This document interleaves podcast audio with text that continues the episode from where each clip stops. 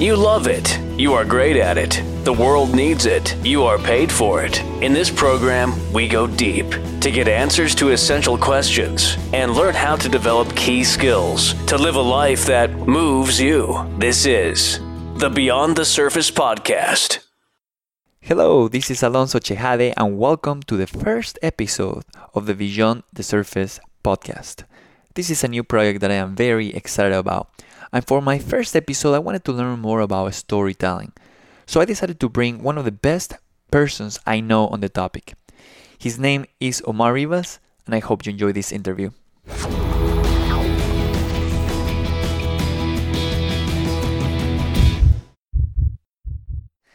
Our guest today is Omar Rivas.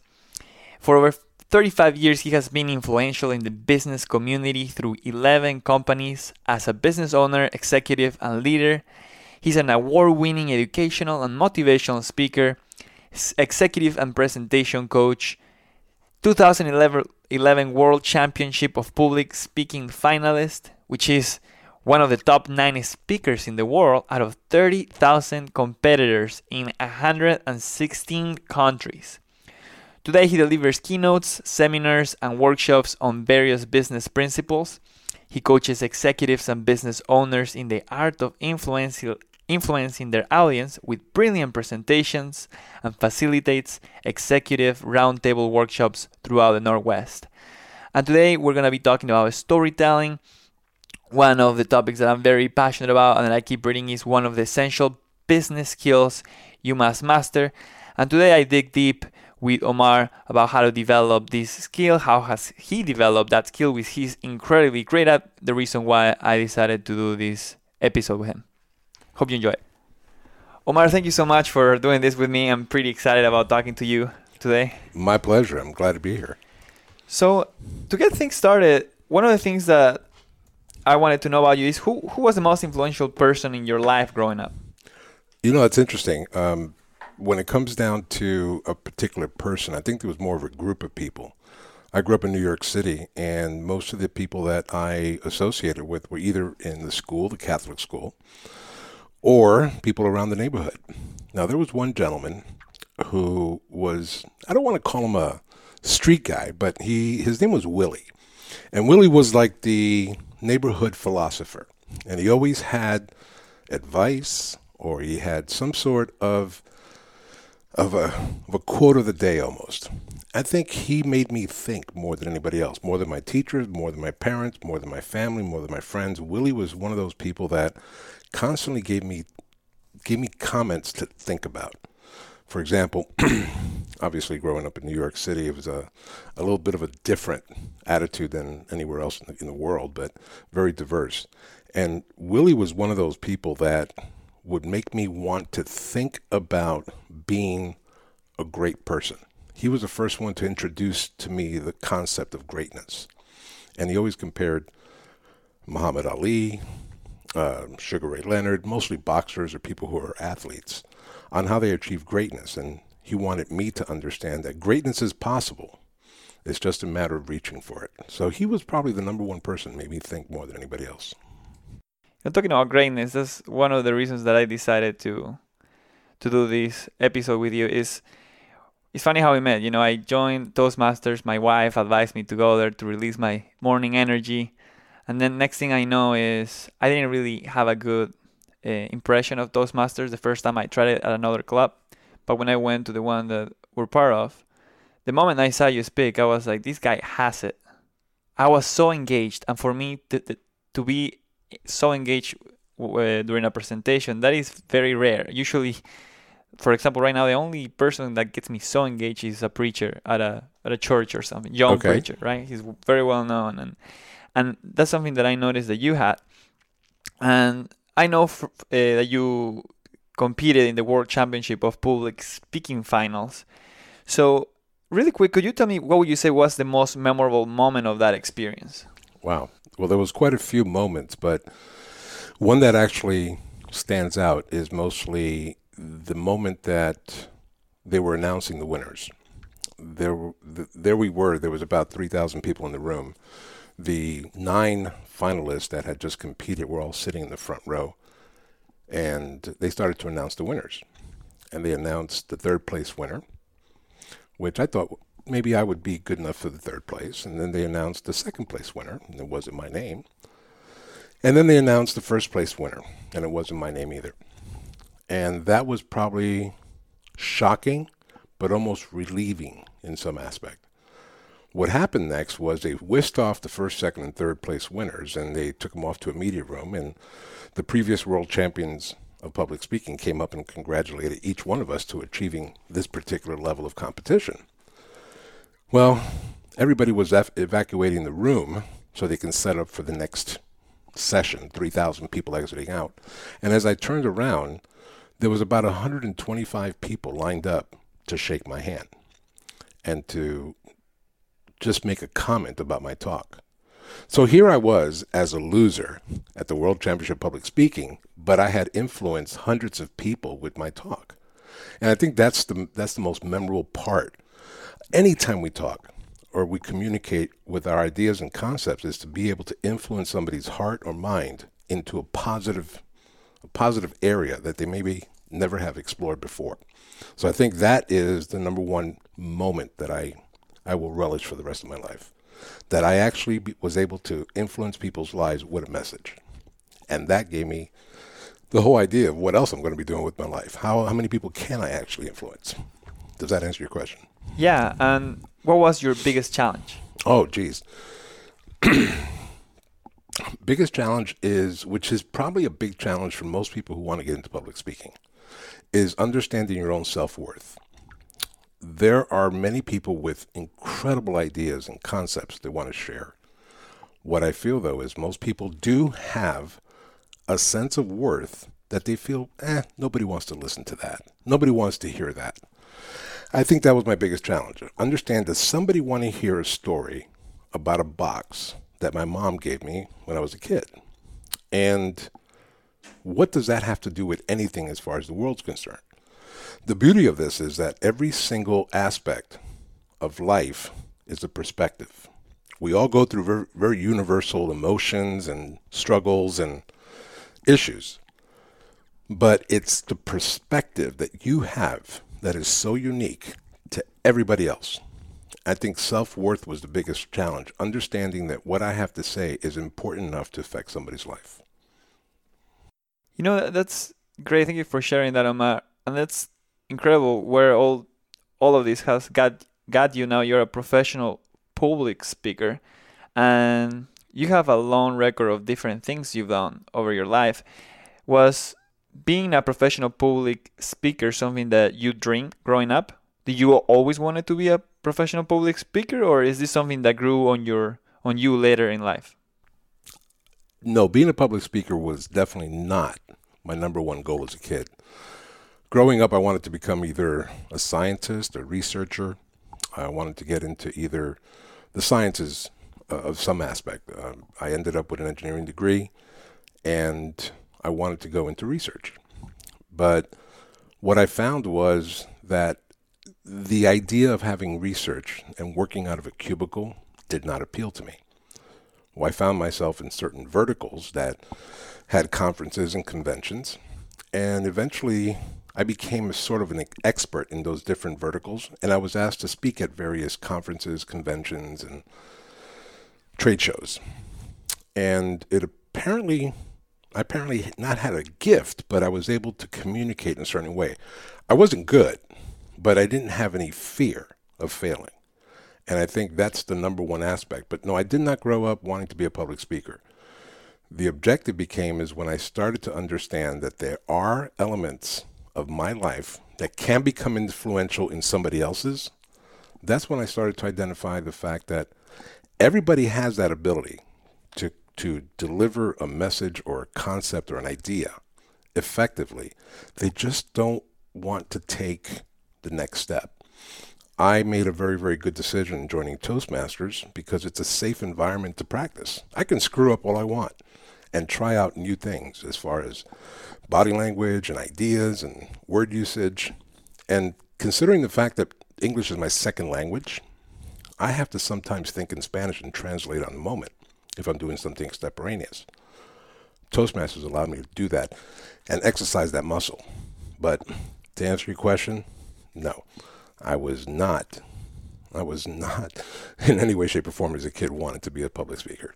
I think that, that I think everybody has that fear in some aspect, and I had that fear when I was a kid.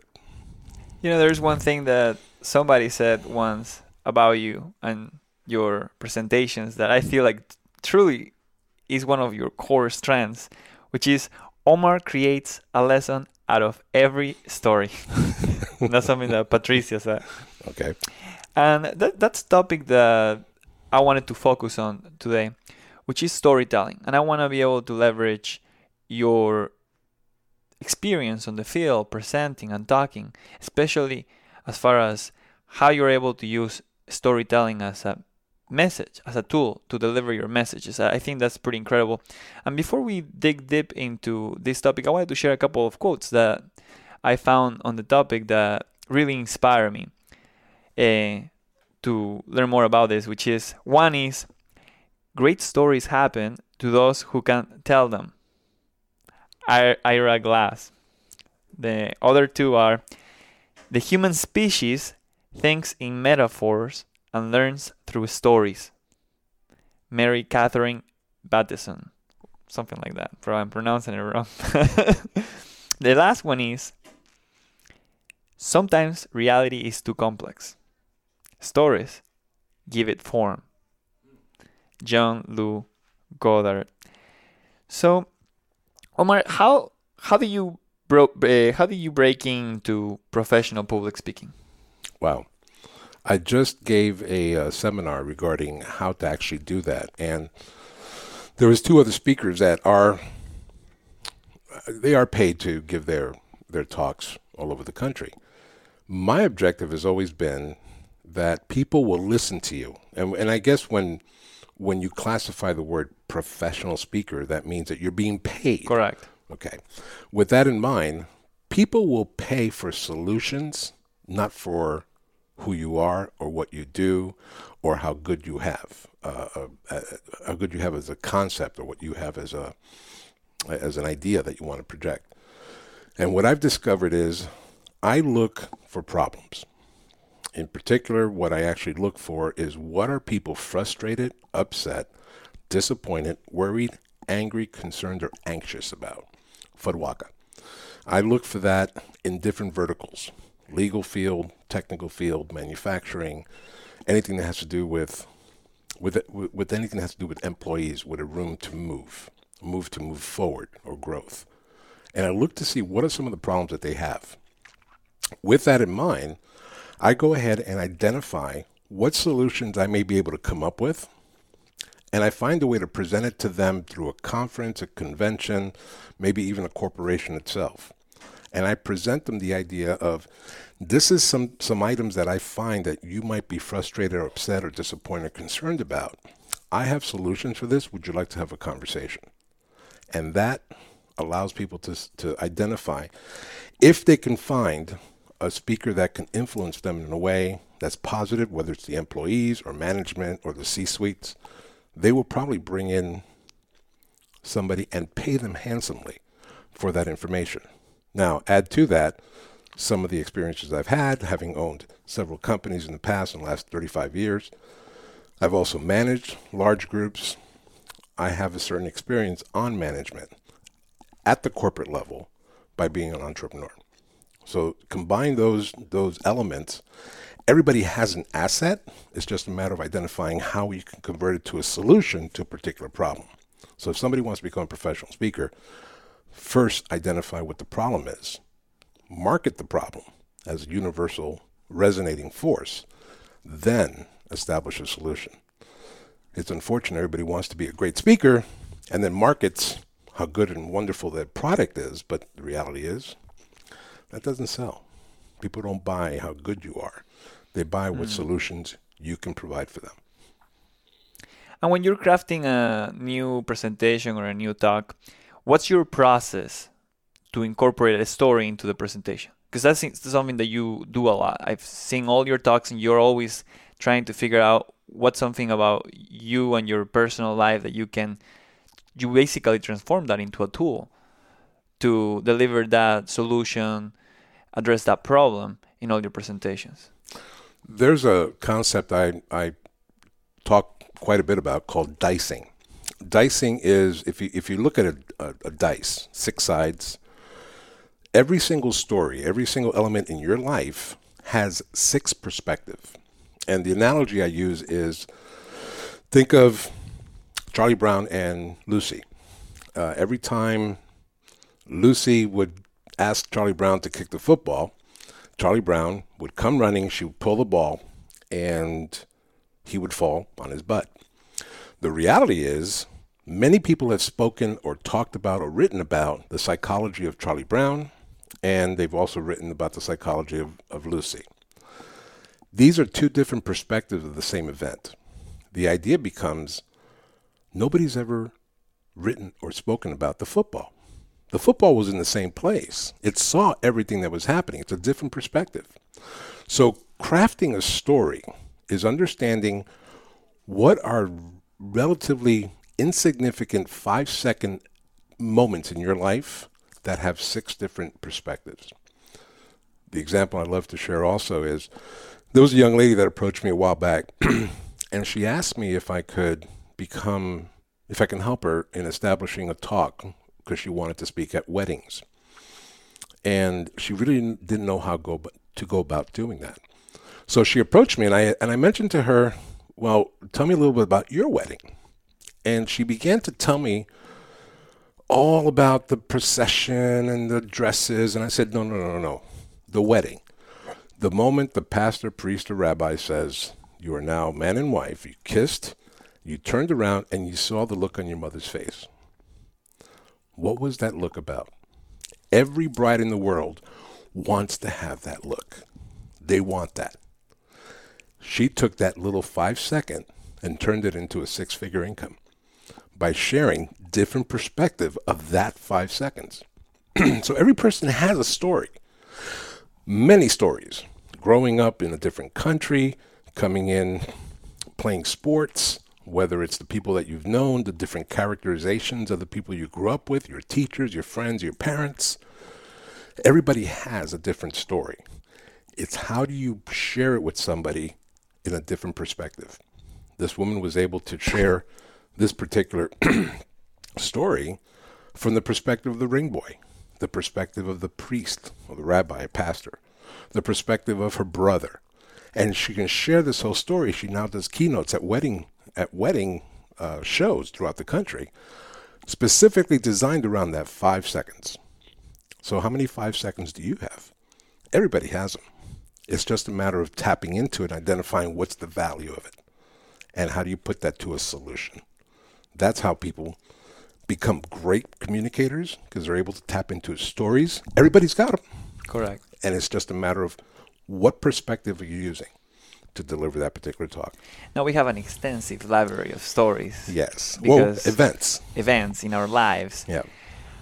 Uh, for somebody that is listening right now and who wants to be able to who's working for a presentation, let's say, and they want to incorporate a story into their talk, how how what would you recommending as far as how to go about brainstorming which of those stories, basically figuring out which of those events in their lives best fits that talk? How do you go about brainstorming that part of the workflow? It's interesting. Everything is based on engagement. Now we understand that people will engage emotionally, and then they'll rationalize it intellectually. So I bring it down to the to the root, which is feelings, emotions.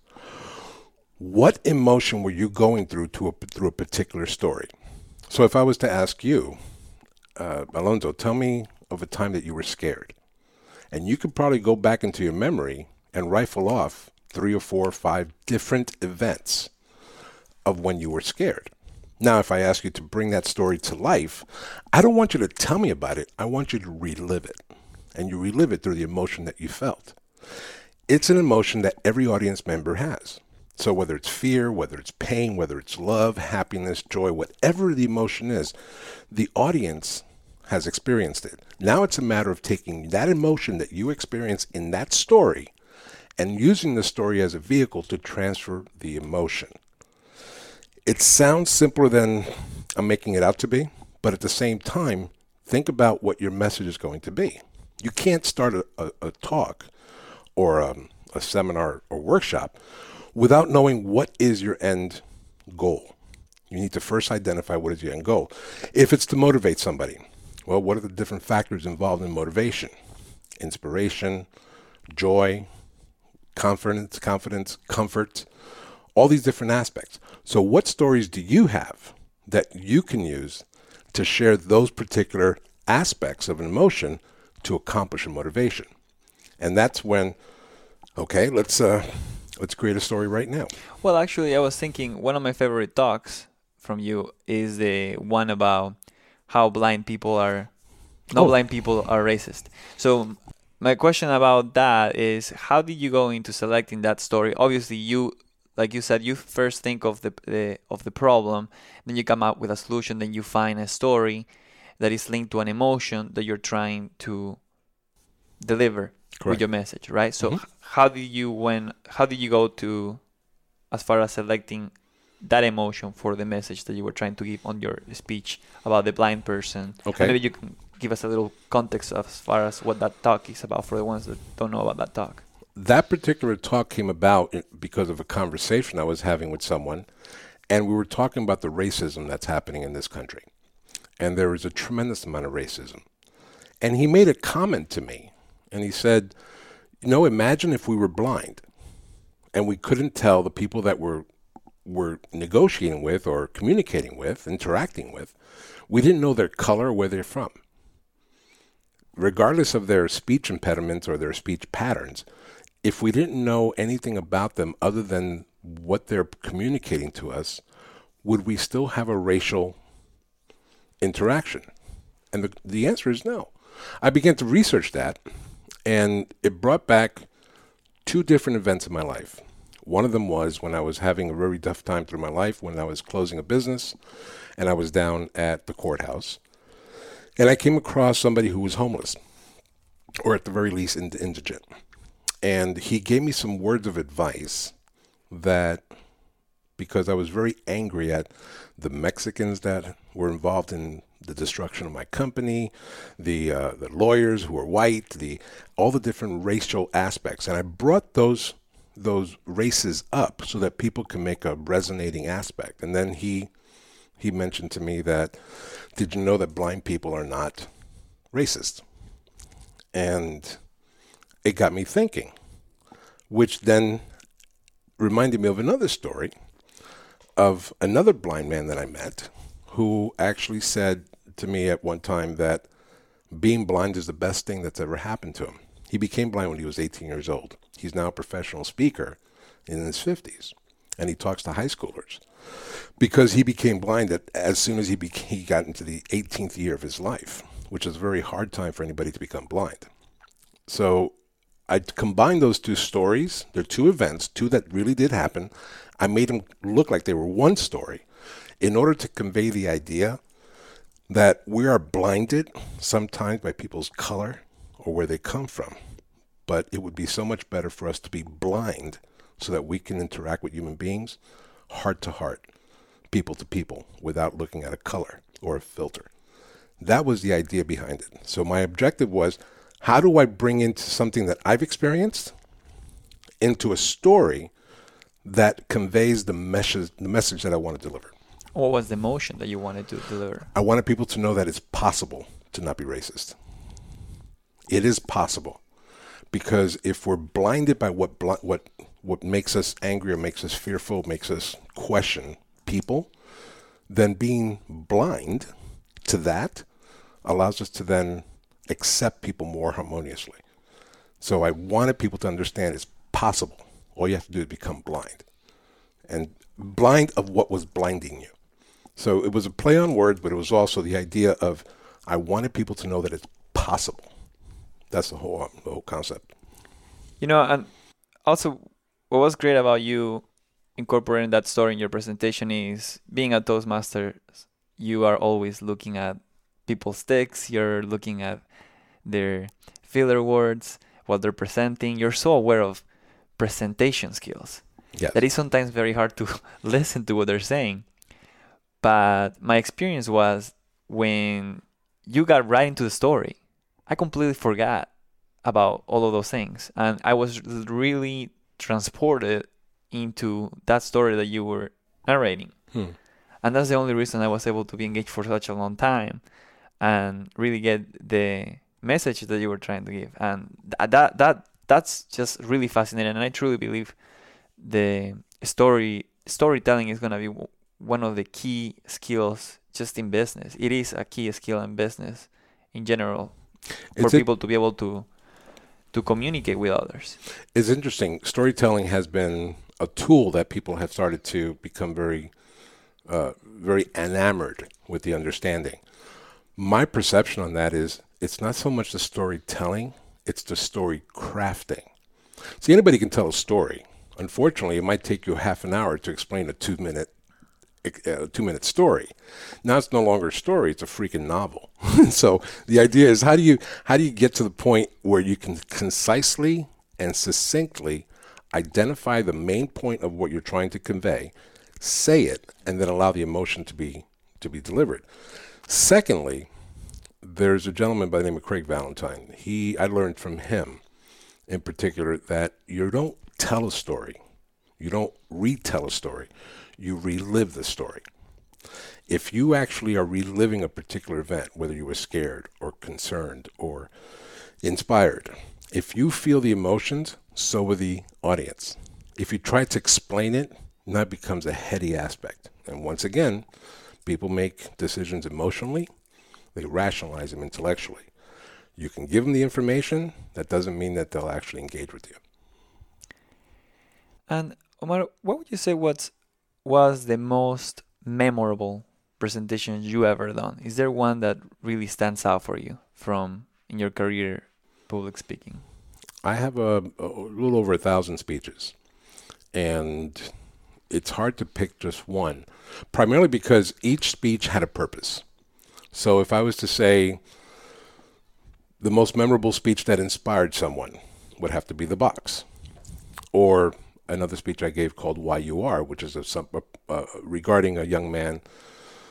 He's a person with disabilities, and th- as far as inspiring people, I've given talks on management, and the moment I see that people far more intelligent than I am, that the moment they learn something, they have that aha moment.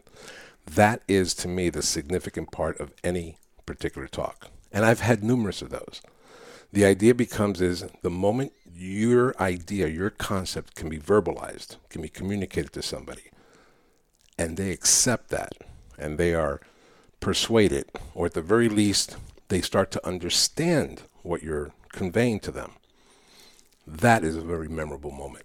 So I've had few of those, and I think everybody does at some point. It's like saying, "Tell me, tell me the funniest person you know." Well, you can mention one, and before you know it, you know four or five, and there are many people that are funny. It's just they might be funny in different ways. Being able to deliver a talk, I think it's it's regarding the ability to influence. If you can influence somebody, that is a successful talk.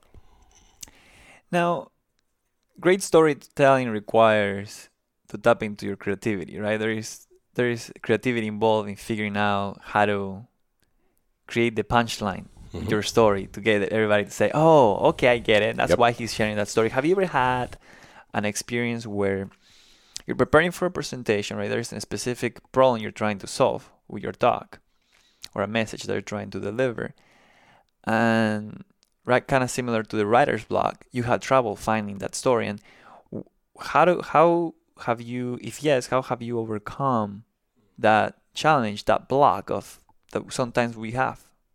Is there any rituals, anything that you do to that helps you uh, basically have more control on how to tapping into your creativity to figure those out?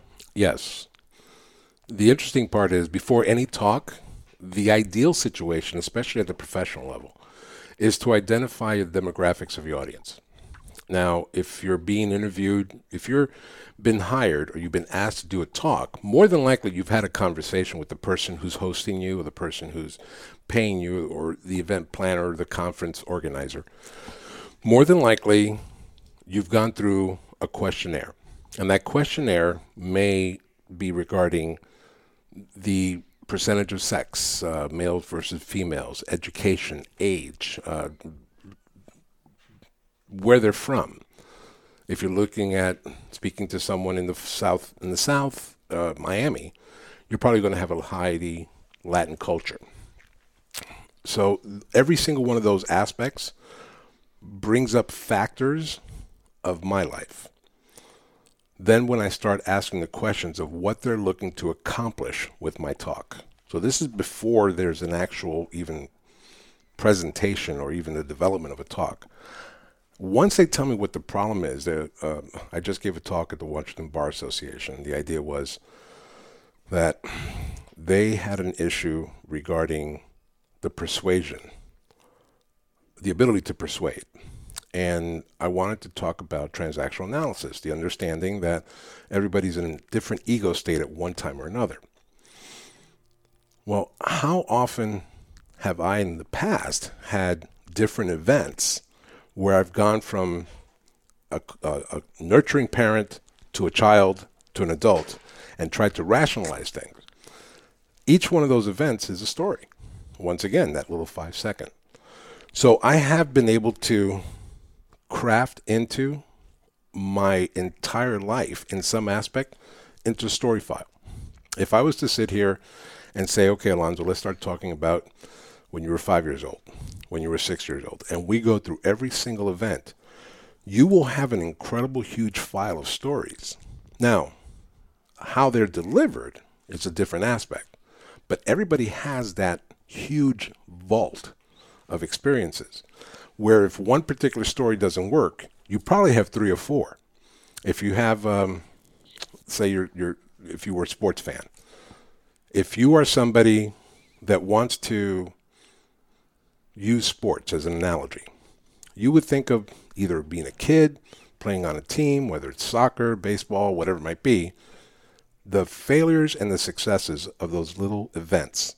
How do you craft those together into a story? Not so much what the story is, but how do you present it. Now, that goes into much more than we'll talk about here, but the idea becomes you actually understand that the emotion that people are trying to resolve, you already have the answer. You're just going to deliver it as to what how what you learned during that event. Is there any talk or presentation that you found most memorable? As far as stories you heard throughout presentations recently? One that that basically stayed with you over the years? Because as a speaker, I also listen to many speakers. And as a coach, I get to see quite a few presentations on a variety of different topics. Yes, there have been many memorable speakers that, and the idea of it staying with me is one aspect. I like to look at it what changed me? What am I implementing in my life today because of somebody's conversation, somebody's talk? And the the objective was I listened to Darren LaCroix once. And he was the one who said everyone has a story. It's just you understanding do you have your self worth and the ability to deliver that story and that's where that whole self worth. So that that his talk changed how I looked at things. Hmm. That I believe is more memorable than an entertaining talk. Uh, we can go back in history. Uh, Winston Churchill, his commencement speech for Oxford University in 1947. He stood up and he said, ah, "I'm trying to remember now. No, I can't. No, I messed up his three words." Um, and we're, we're going to have to edit that one in. Um, yeah, but oh, never give up. Never give up. Winston Churchill said, "Never give up, never give up, never give up." And and the, the, and again, the story is that he said some other aspects, but the objective becomes it wasn't just those three words, It's a fact that he just helped in the elimination of tyranny in the world, and he never gave up. So his story backed what he just said. That's impactful because all too often we do give up. And so if we if we look at some of the the advice talks from other people, they start to influence you. And if there's a talk that changed you, that becomes a memorable one. Now, um, to, to wrap things up really quick, who's inspiring you right now in general? Right now, Seth Godin is somebody who's inspiring me, Gary Vaynerchuk, and Tony Robbins. Why? Tony Robbins primarily because he has a keen insight on aspects of life that are much more much greater than I ever even gave gave interest to. And now I find that I'm learning quite a few things. I've heard of Tony Robbins most of my life, but he's been able to open up some areas that I think are very, very valuable to me. Seth Godin, because he has an intellectual aspect of marketing. And I think everybody wants to create that one talk, but they then want to market it. And I don't want to market the talk, I want to market the problem and then create a talk for that problem. Gary Vaynerchuk, he's just, if I can say this, balls to the wall kind of a guy. and he has that real great ability to influence people because of his character and, of course, what he's accomplished. I've never looked at people because of what they've accomplished. I look at people to what they will accomplish. Because it doesn't matter if you have a lot of money or where you live or what you drive or what you own. Those things are irrelevant that doesn't make you a great person. What makes you a great person is what you will be doing. And Gary Vaynerchuk is somebody that's doing that for me. Well, Omar, I lied. I have two more questions. Mm-hmm. okay. uh, the the other question that I had is one key exercise, one thing that others can do to develop their storytelling skills. And and I'm going to I'm going to bring that back around.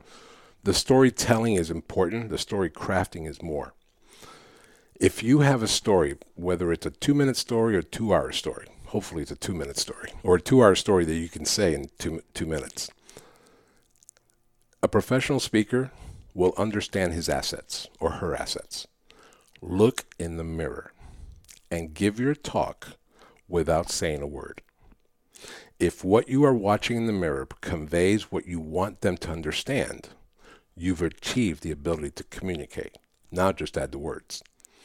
I learned a long time ago, actually from a pastor, that we should preach the Bible, use words necessary. And the idea that has stuck with me. Whereas we are using words which are only about 7 to 10% of what people actually understand from a professional speaker, but we disavow the other 90% of what people are actually looking at. And I, one of the key elements of exercises deliver your talk in front of a mirror or video camera without saying a word. Or record yourself giving a speech and then turn down the volume and watch yourself. Watch how you convey with the audience. If what you are seeing makes sense, add the words. Now you can actually be, get, become on your way to become a professional speaker. All right, and the last question is: any latest projects you're excited about, and where can others find you online? Oh, they can find me at omarrivas.com, or they can email me at omar at omarrivas.com. Or they can call me. No, don't call me. uh, but I, I'm working on various projects. I'm working on an app right now that um, I'm trying to keep it under the belt, but I should be able to launch that here in the next couple of months. I'm also working, believe it or not, on a curriculum called Humor Mine how to actually mine your life for stories and then add humor to it to become much more impactful. Mm. And that'll that'll hopefully be launched by August. All right. Well, thank you so much, Omar, for doing this. My pleasure. Podcast with me. I appreciate it. Thank you for having me. Thank you.